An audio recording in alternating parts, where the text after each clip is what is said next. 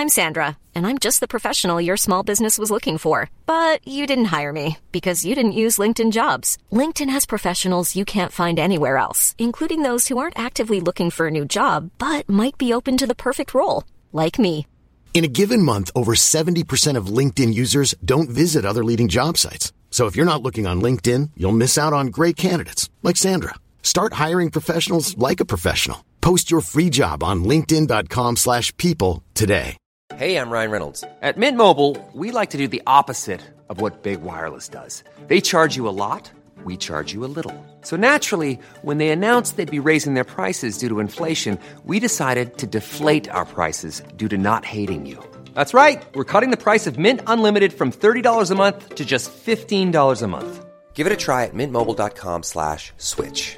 $45 upfront for three months plus taxes and fees. Promo rate for new customers for limited time. Unlimited more than 40 gigabytes per month. Slows. Full terms at mintmobile.com.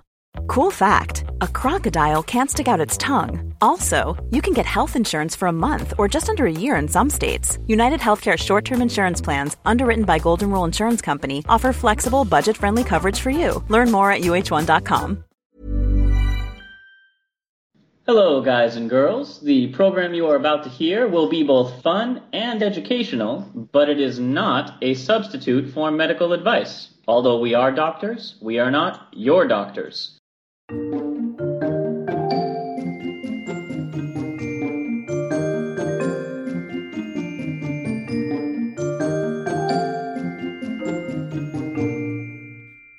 And welcome to Travel Medicine. As always, I'm your friendly neighborhood internal medicine doc, Dr. J. Hey, I'm your crazy ER doc who uh, just got out of a 5150 hold.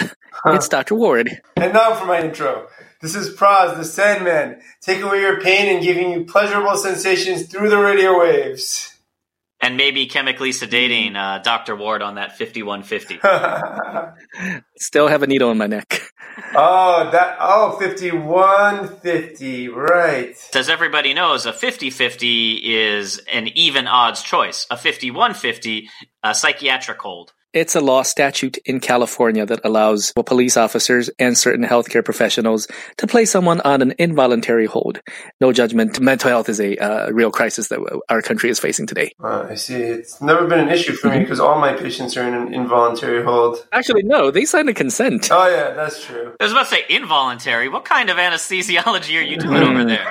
I've said too much Just- already. Well, they've all woken up in very comfortable bathtubs full of ice, if that's what you're asking. they might miss a kidney here or there, but you know, for greater good and whatnot. well, guys, you know it's an alternate week, which means it's everybody's favorite bi monthly episode of Journal Club. Yay! Yay! Wow, Woohoo. wow. Uh, What are we talking about? Are we talking about something fun? Parties? Well, I think it's time we finally cover the opioid crisis. yes, this is extremely important. It is a very important topic. Yes. you know, three highly competent physicians can solve a nationwide crisis in 40 minutes with a bunch of immature jokes. This time, while we will still have a little bit of humor, mm-hmm. this week, instead, we're going to focus on first explaining what is the opioid crisis, and then we'll hit the Journal Club articles to see what kind of progress we've made with it. So, opioids, I, I hope most of our listeners are familiar, is any compound that acts on the opiate opiate receptors in your brain. That can be something as innocuous as loperamide, which helps you when you're having diarrhea. It can slow your bowels, or it can be something as deadly as fentanyl, where something where a dose the size of a grain of rice can kill a full-grown man in a matter of minutes. So there's a wide range of opioid actions, but in the last several years, we've seen an increasing amount of opioid addiction, particularly to pills like Norco, OxyContin, and Percocet, which are the standard names for medications that uh, we use frequently in healthcare settings. Oh, let me give a plug for um for the diarrhea medicine. it, it it is an opioid. It is an opioid technically, uh, and at very high doses, it can affect your opiate receptors in your central nervous system, uh, i.e., your brain. Uh, but at therapeutic doses, when you take it as pres- prescribed, um, it's actually supposed to be a peripheral um, peripheral uh, gut mediated effect. So it's not supposed to cause central effects at therapeutic doses. Now you can, you can, some people out there uh, do take overdoses on purpose to get that, overcome that, to get into the central nervous system in an abuse situation. Believe it or not, I also believe that um, opioids tend to be, or at least some very weak opioids tend to be ingredients in cough syrup, and there have been people trying to get high and overdose on cough syrup as well. Well, that's just wrong. Cough syrup has been the cough syrup and mouthwash have been the province of alcoholics for years. The opioid users need Right, to stick to their their own crisis. They didn't stay in their lane in that one. no. Um, so first and foremost, one of the steps that the nation and, and many hospitals have taken to help combat the opioid crisis is to release a medication to the general public that we've been using for years in the hospital, known as naloxone. So, Dr. Ward, you're you're in the ER. You're probably a lot more familiar with it because if you're handing me somebody who's overdosed, you've already gotten the past the most dangerous bits, and now I just have to address a lot of the organ related damage from whatever sent them into that. So, what happens when somebody comes into the ER? What is naloxone? When are you using it? And why might our home listeners want to pick up a couple to keep handy? Naloxone is a medication that reverses the the effects of opioids on central nervous system. So it temporarily um, pulls these opioids opioids off the receptors. So in other words, it's an antidote to opioids. Um, it's more than that. Unfortunately, it's it sometimes uh, it sometimes does more than just gets you off the high. It actually it actually makes people who are chronic opioid users um, go to the other side, the opposite of high. What's that? A low, a valley. people who have been on opiates for a long time have their have their receptors just soaked and bathed in uh, opiates, so their receptors are used to it. So when you put naloxone in these people's systems, they they rip those um, opiate molecules off and they go into withdrawals. They'll put you, put you into frank It's like sitting in a But hot. It's aside- like sitting in a hot bath for an hour and then stepping out to a brisk winter day in Chicago with no in between. On the other hand, when someone is uh, not breathing and in shock because of the overdosed or misused opiates, this that is a relatively smaller price to pay. So, what so commonly uh, what we do in the emergency department in critical care sit- situations and in um, well, actually out on the street is if you find someone or you see someone who you suspect um, is suffering from opioid toxicity, and opioids do a few things in addition to f- making us feel, you know, um, less pain, and uh, we get a sense of euphoria with it. It's also it slows our all our systems down. So, in other words, it slows our heart rates down, it slows our breathing down, and that's probably the most dangerous part about opioids. So your oxycodones, your heroin, your um, good old fashioned morphine, Dilaudid, when you take too much of it, you don't just get the euphoria and the pain killing effects. You can it can slow your breathing down to the point where um, where you'll die.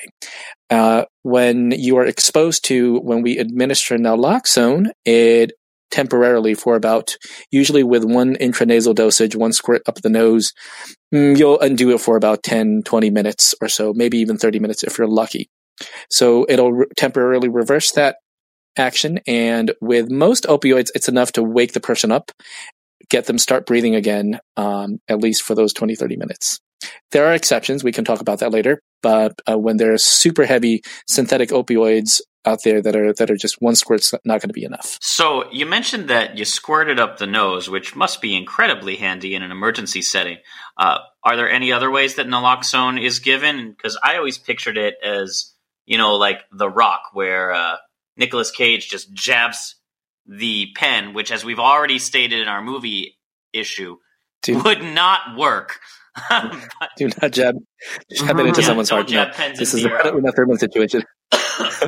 uh, no, it's it's also given as an IV uh, IV form, and uh, it's also given. You can also sh- uh, give intramuscularly, but uh, IV is fairly effective, and um, but it's difficult for lay people to do, and it's you know waving around a needle in a uh, in a non-medical setting can be problematic. So it does come in an intranasal form, As it is, a um, lot which of are people which are great who for the use public. um, IV narcotics chronically or IV drug users, their veins tend to get destroyed over the years, and so finding a good vein or a good site to inject IV on the street is also very difficult, especially in a patient who could be um, like deteriorating very quickly.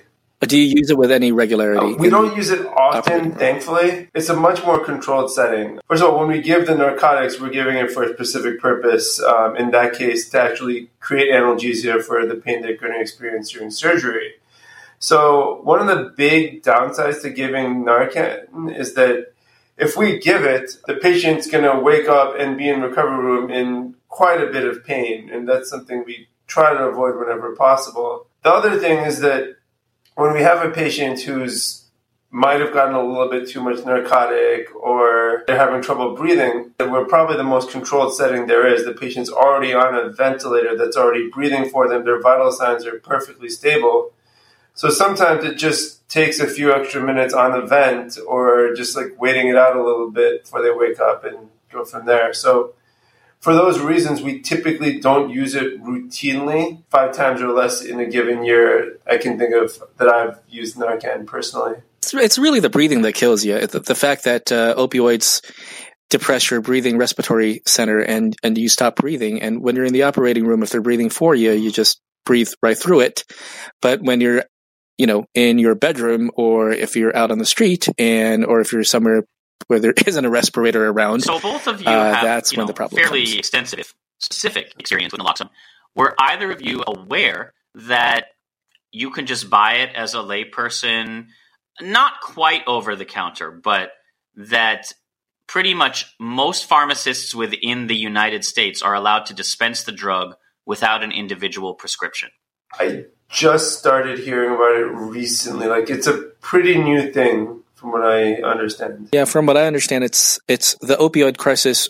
Public awareness of the opioid crisis has more been more so in the last oh boy, I I would say 10, five ten yeah, years. Surgeon So- General only without the announced prescription has been in fairly April recent, of right? 2018, uh, where he issued a public health advisory urging Americans to carry and learn to use the opioid reversing drug naloxone. Some states do require training in how to use it because although it's typically given as a nasal spray, uh, there's also an EpiPen like automatic injection. But either way, it's relatively simple to use. And the question was, you know, well, where do you get it? How much does it cost? Who should be carrying it around? And why don't more people know about it? Well, more people don't know about it because we're not talking about it. So that's why we're here to provide this public service to you in the funnest way possible. Woo! That's right, funnest. It's a word, maybe. Well, they, they, before this became, uh, I remember it just five, ten years ago, before this, before the we came up with um, more concrete ways of combating the opiate crisis, there was a debate about whether or not, hey, it is handing out naloxone harm reduction, or is it condoning? I don't know. Some people would say condoning uh, opiate misuse. And uh, they've they've actually done some public health studies, and they've they've shown that naloxone does not seem to be Jack a Fishman adverse effect. created the drug in 1961 At least not an and in the 70s hospitals around the country were just begging to have it because it was really the only thing as heroin became the big drug nowadays i think uh, people abuse more prescription opioids or methamphetamine but you know heroin was was the go-to. And part of the inspiration for jack dr fishman pushing so hard for the creation and distribution of this drug is unfortunately his own son died from a heroin overdose. And that addiction haunted his father and motivates uh, you know and motivated dr fishman until his death in 2013 Well, Josh, I'm sorry to say that just like bell bottoms, heroin is back. Well, no, actually, unlike bell bottoms, unlike bell bottoms, heroin is back because, just like you said, um, heroin was heroin was the pre- predominant IV drug uh, use of choice uh, a few decades ago, and then people moved away from it because it's incredibly dangerous and you know HIV risks and infectious disease risks and so on and so forth, and moved on to prescription opiates And now that we're cracking Damn down on prescription, some people are going back to heroin because it's more it's more affordable for one, and it's it's more easily obtainable. so heroin is back. Damn insurance companies. It's cheaper to get heroin than actual prescriptions. It, well, it's cheaper for probably the right reasons, or I don't want to say right or wrong reasons, but for the reason that these opiates are killing people. So we need to do something about it. But as an unforeseen side effect, people who are already addicted to opiates need their opiate receptors refilled again. And heroin is the easiest way to do that. Do you know about how long this trend has been going? Because I also thought that um, prescription drug abuse was more common than IV heroin. I guess this was a relatively Well, it is, but the difference there is that most prescription drug abusers are not the people to who the drug was originally prescribed. Uh, for many people, you know, they'll take whatever their recommended dose is, and then they'll keep a few. If they have a few extra pills they don't use, they toss them into the medicine cabinet, as most folks do. And then later on, someone else will come across it, and they may have legitimate pain, or they may just be raiding the bathroom pantry and decide, oh, I'm going to take a couple of these. And that's where the real danger starts. So you're unlikely to get addicted to prescription medications on the street. Uh, but there are a wide range of opioids to pull you in. You know, I remember when I was a young medical student in Chicago and I was talking to a one of my patients in a community clinic on the south side of Chicago. And she just told me that, hey, you know what? Whatever medication you prescribe or don't prescribe, about- I can get this It's on about a dollar and a so street. milligram. Uh, Uh, and she actually gave me a laundry list of last time I checked. what what each pill was worth.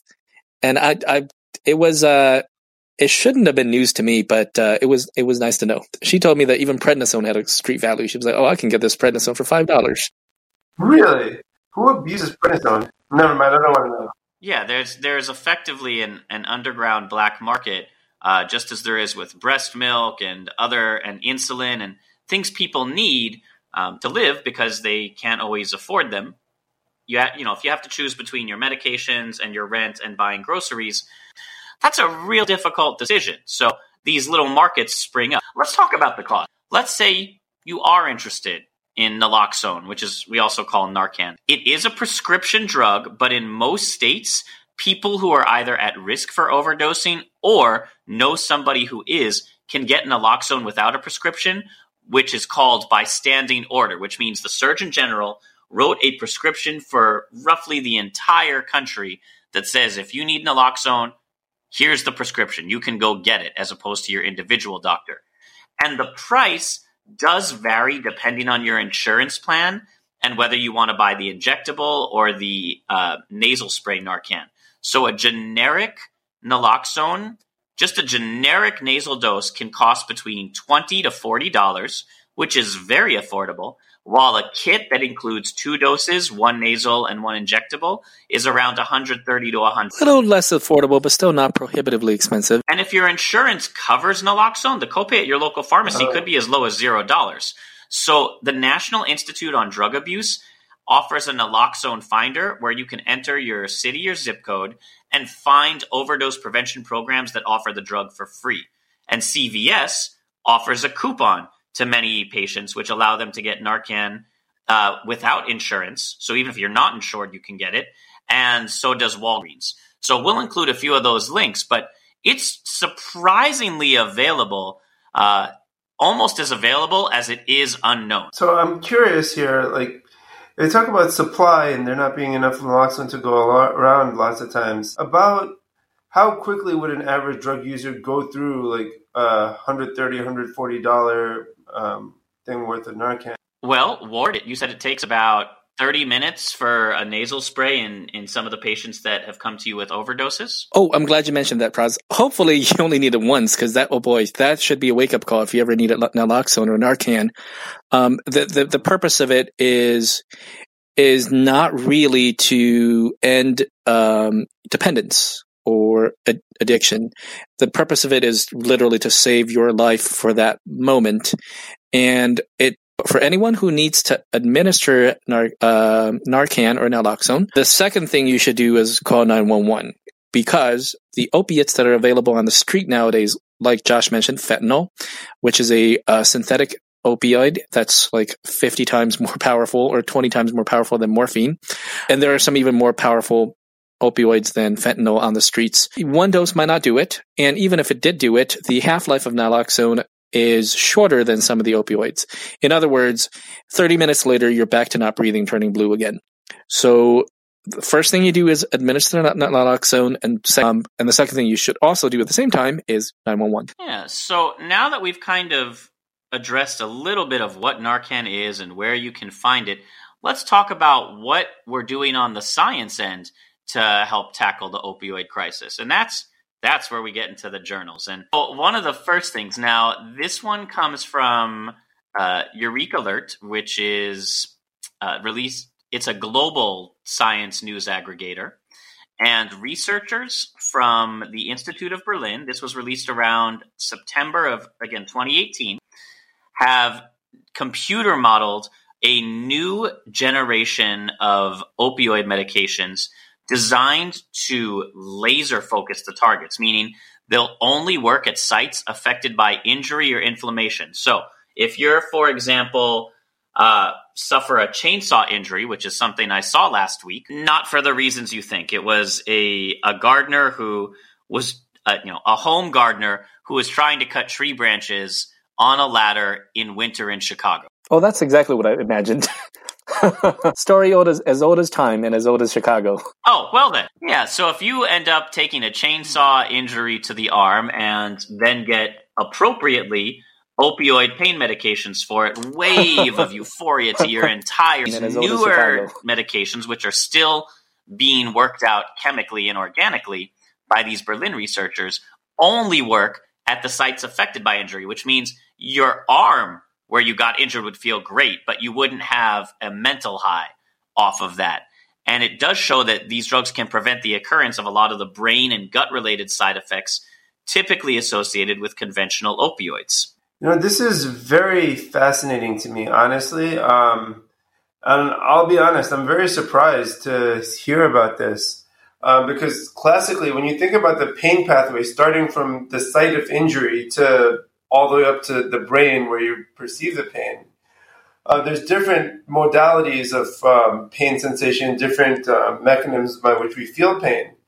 And sensation at the opioid receptors, those are they've always classically been taught to be central receptors, meaning they're primarily located in the brain and the central nervous system. So part of the reason we have the effects is that these receptors are only in the brain and the spine, and they really couldn't be avoided. Not only are so, they suggest drugs selective so that they only become active in the presence of inflammatory signals.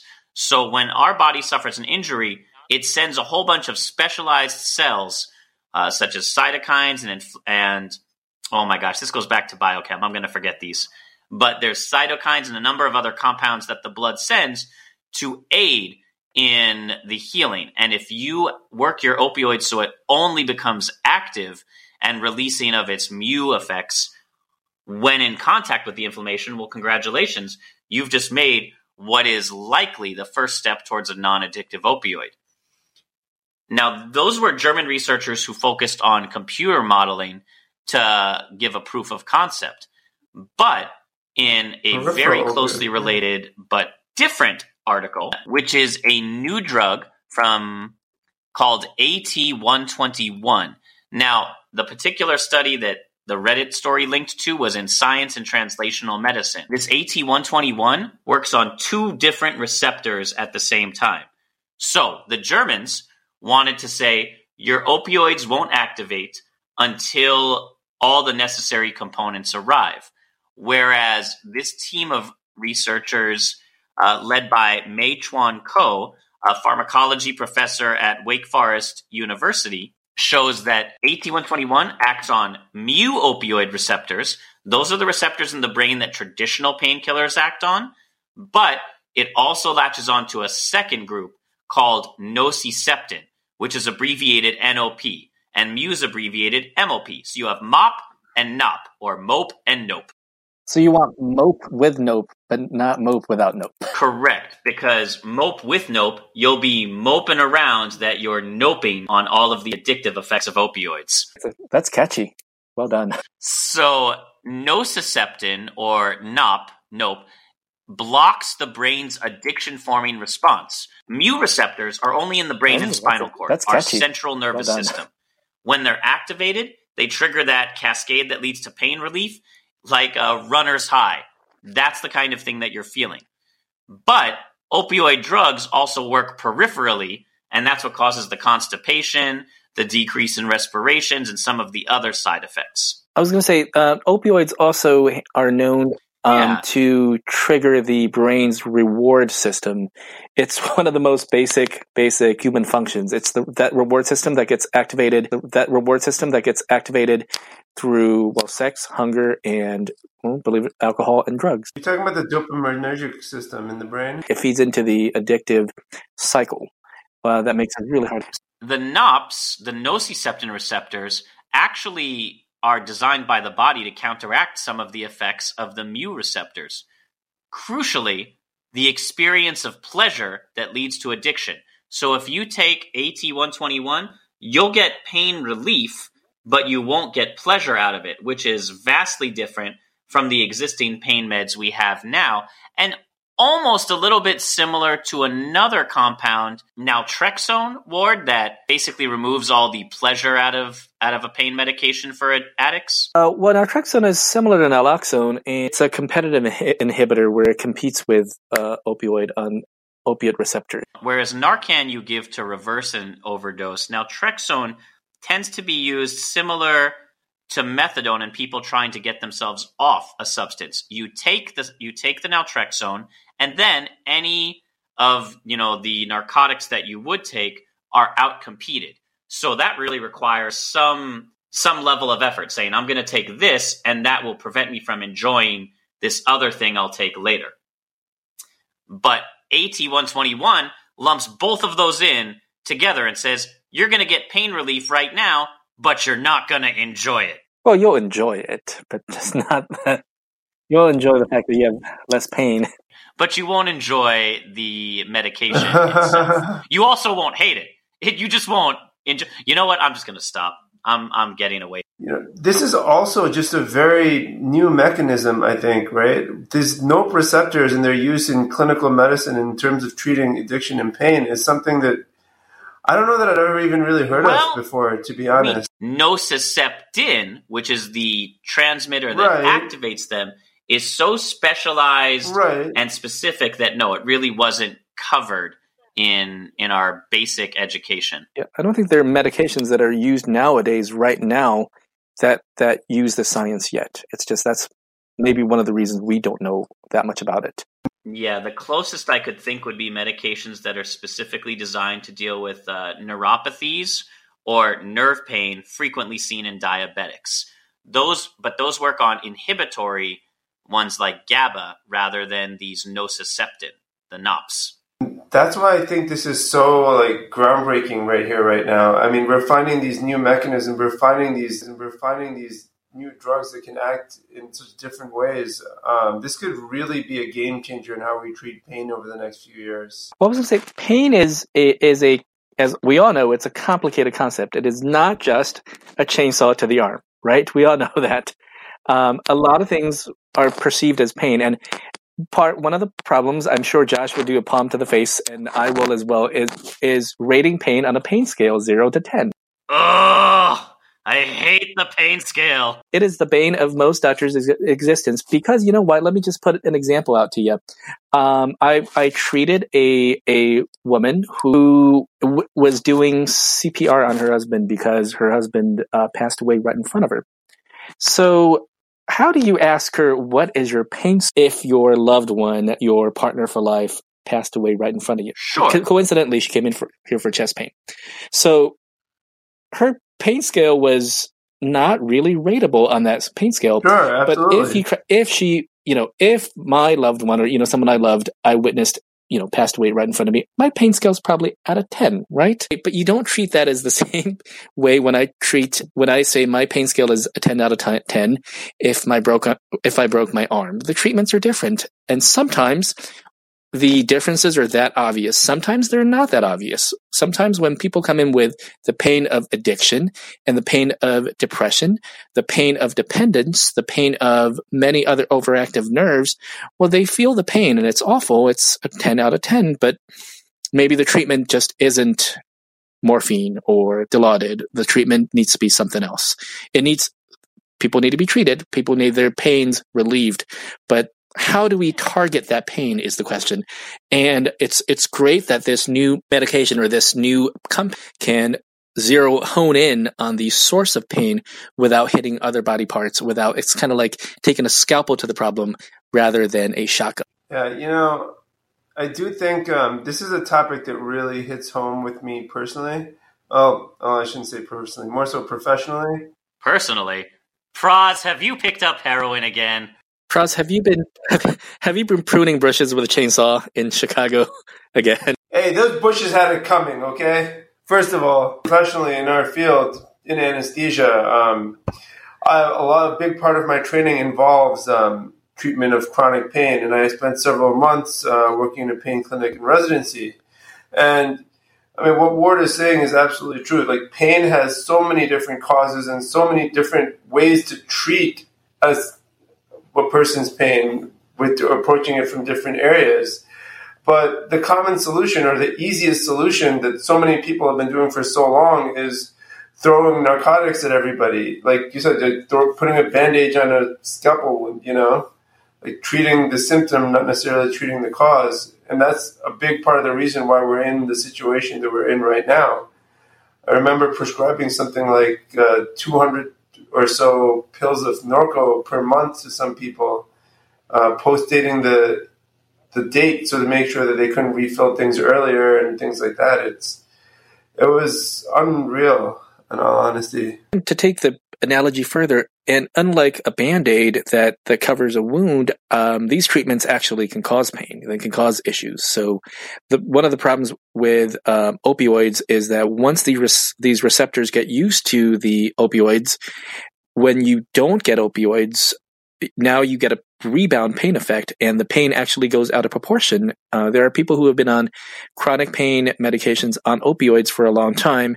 When little things like just a little wind blowing against, against your skin or a little, a little, what you and I would just have a little vomiting diarrhea, maybe from a food poisoning, they experience that pain just leaps and bounds ahead of what what you and I would feel. And that's that's part of the problem. It digs you deeper into that pain hole and it's harder for you to dig yourself out. It's a symptom called hyperalgesia where you feel more pain than normal um, to a given stimulus or become very sensitive to that pain.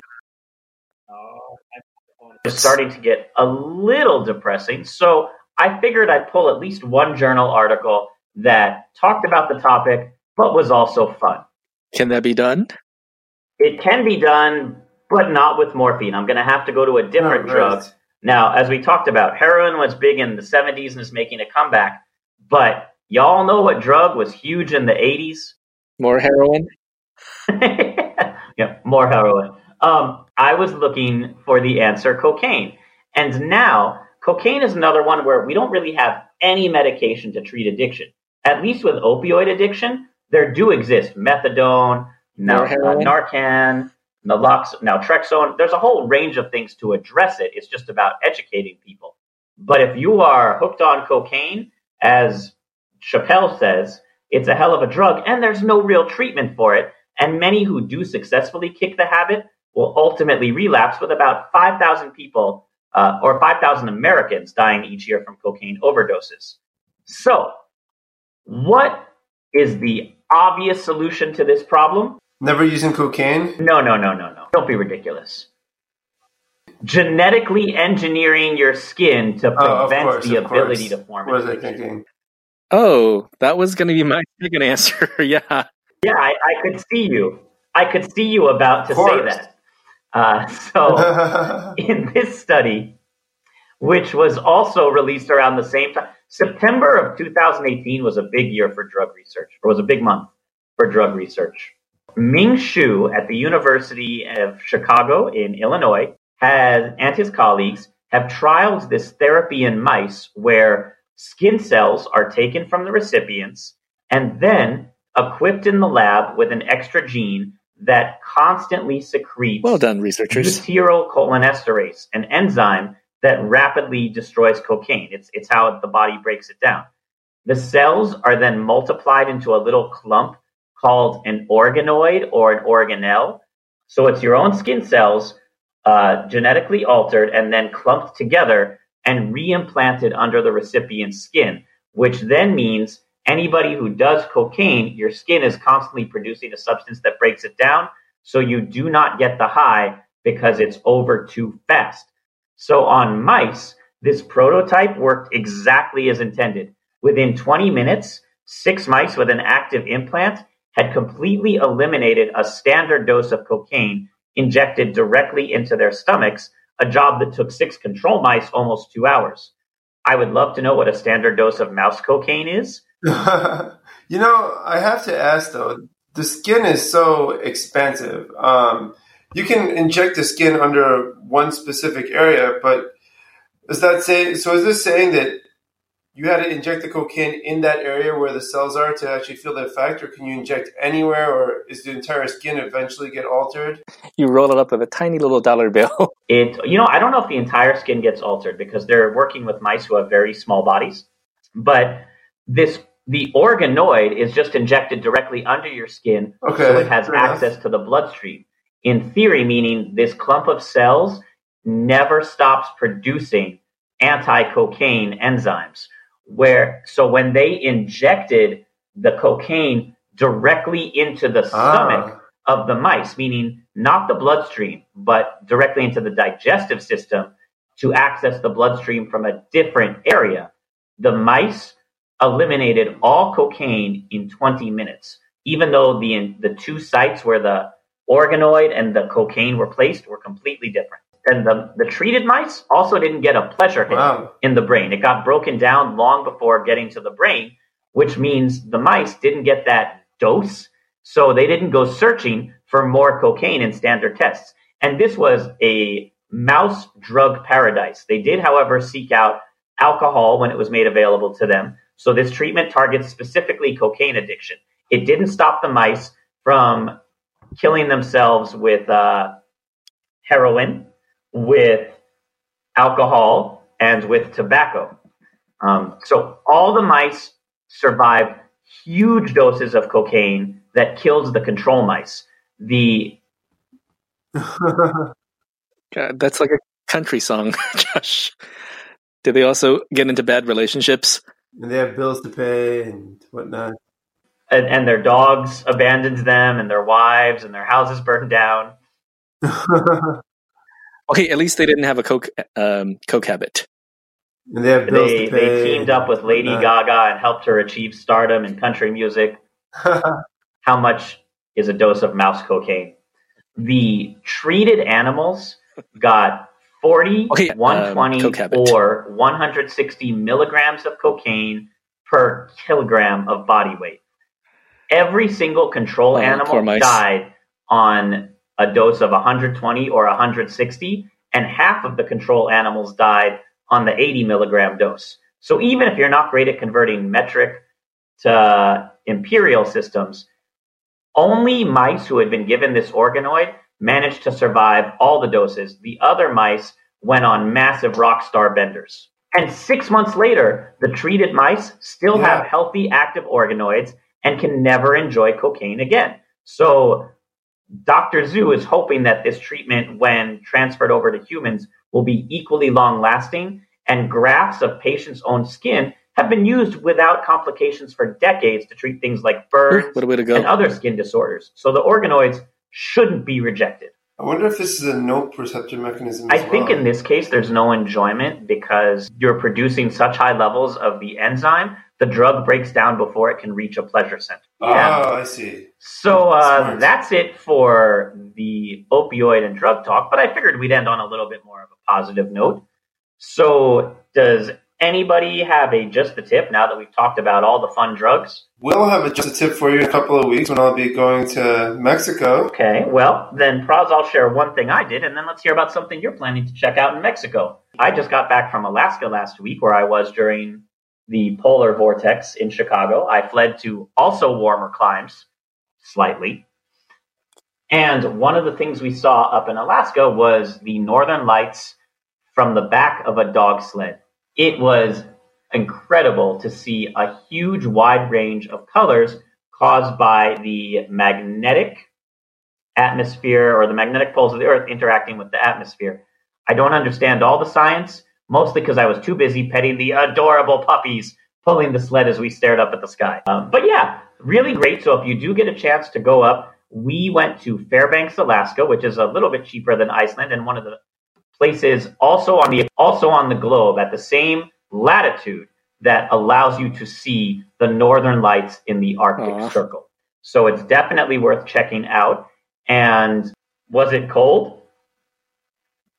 Yes, even by Chicago standards, it was still cold in Alaska, but my Chicago winter wear was more than adequate to the task, provided you're not standing out for five hours in the middle of the night looking at the sun. That's a little bit of extenuating circumstances. Yeah. Absolutely. Yes. Was it cold? So from the top of the world, or at least up near there, down a little bit closer to the equator, what are you planning to do in Mexico, Praz? So, very different experience than Alaska, absolutely. Um, but um, my wife and I were planning on going down there, spending a week. Um, primarily, we're going to be going between two cities. Well, we're spending the first four days in Mexico City, where we're intending to have a very extensive food tour more than anything else. Drinking native food, drinking Mexican alcohol, um, and if we have time, maybe checking out some, you know, other stuff like sightseeing, hiking, things like that. Um, we're very excited because we've heard great things about Mexico. We both love Mexican food, and I'm sure being there like couldn't even compare to anything I've eaten so far in my life. Um, but then we're going to be spending the next four days in Tulum, which is a smaller city just outside of Cancun, which we figured would be good to go to um, as opposed to Cancun in the last week of March. Um, so we figured this is more a little bit removed from all the craziness of spring break, and um, we figured it would be nonetheless exciting and give us a chance to relax, enjoy the beaches, and you know celebrate in a little bit more toned down manner. That sounds very very relaxing, and uh, you'll have to let us know how it works out when you get back. Absolutely. I will fill you guys in. That's and, it um, for forward to it. We love to hear your comments, questions, and feedback. If you'd like to support us spiritually, emotionally, or financially, links to do that are in the show notes, along with any of the sources that were used in researching this week's topic. Our theme music is composed by Rachel Leisure. This show is produced by me with a lot of help from all my co hosts. And until next time, as always, happy travels. Happy travels. Happy travels.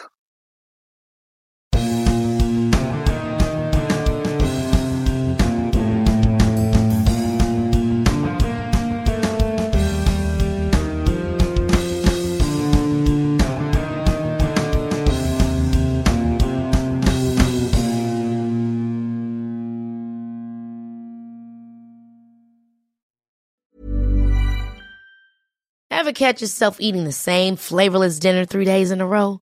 Dreaming of something better? Well, HelloFresh is your guilt-free dream come true, baby. It's me, Keke Palmer. Let's wake up those taste buds with hot, juicy pecan-crusted chicken or garlic butter shrimp scampi. Mm. Hello Fresh. Stop dreaming of all the delicious possibilities and dig in at HelloFresh.com. Let's get this dinner party started. Hey, it's Paige DeSorbo from Giggly Squad. High quality fashion without the price tag. Say hello to Quince. I'm snagging high-end essentials like cozy cashmere sweaters, sleek leather jackets, fine jewelry, and so much more. With Quince being 50 to 80% less than similar brands And they partner with factories that prioritize safe, ethical, and responsible manufacturing. I love that. Luxury quality within reach. Go to quince.com slash style to get free shipping and 365 day returns on your next order. Quince.com slash style.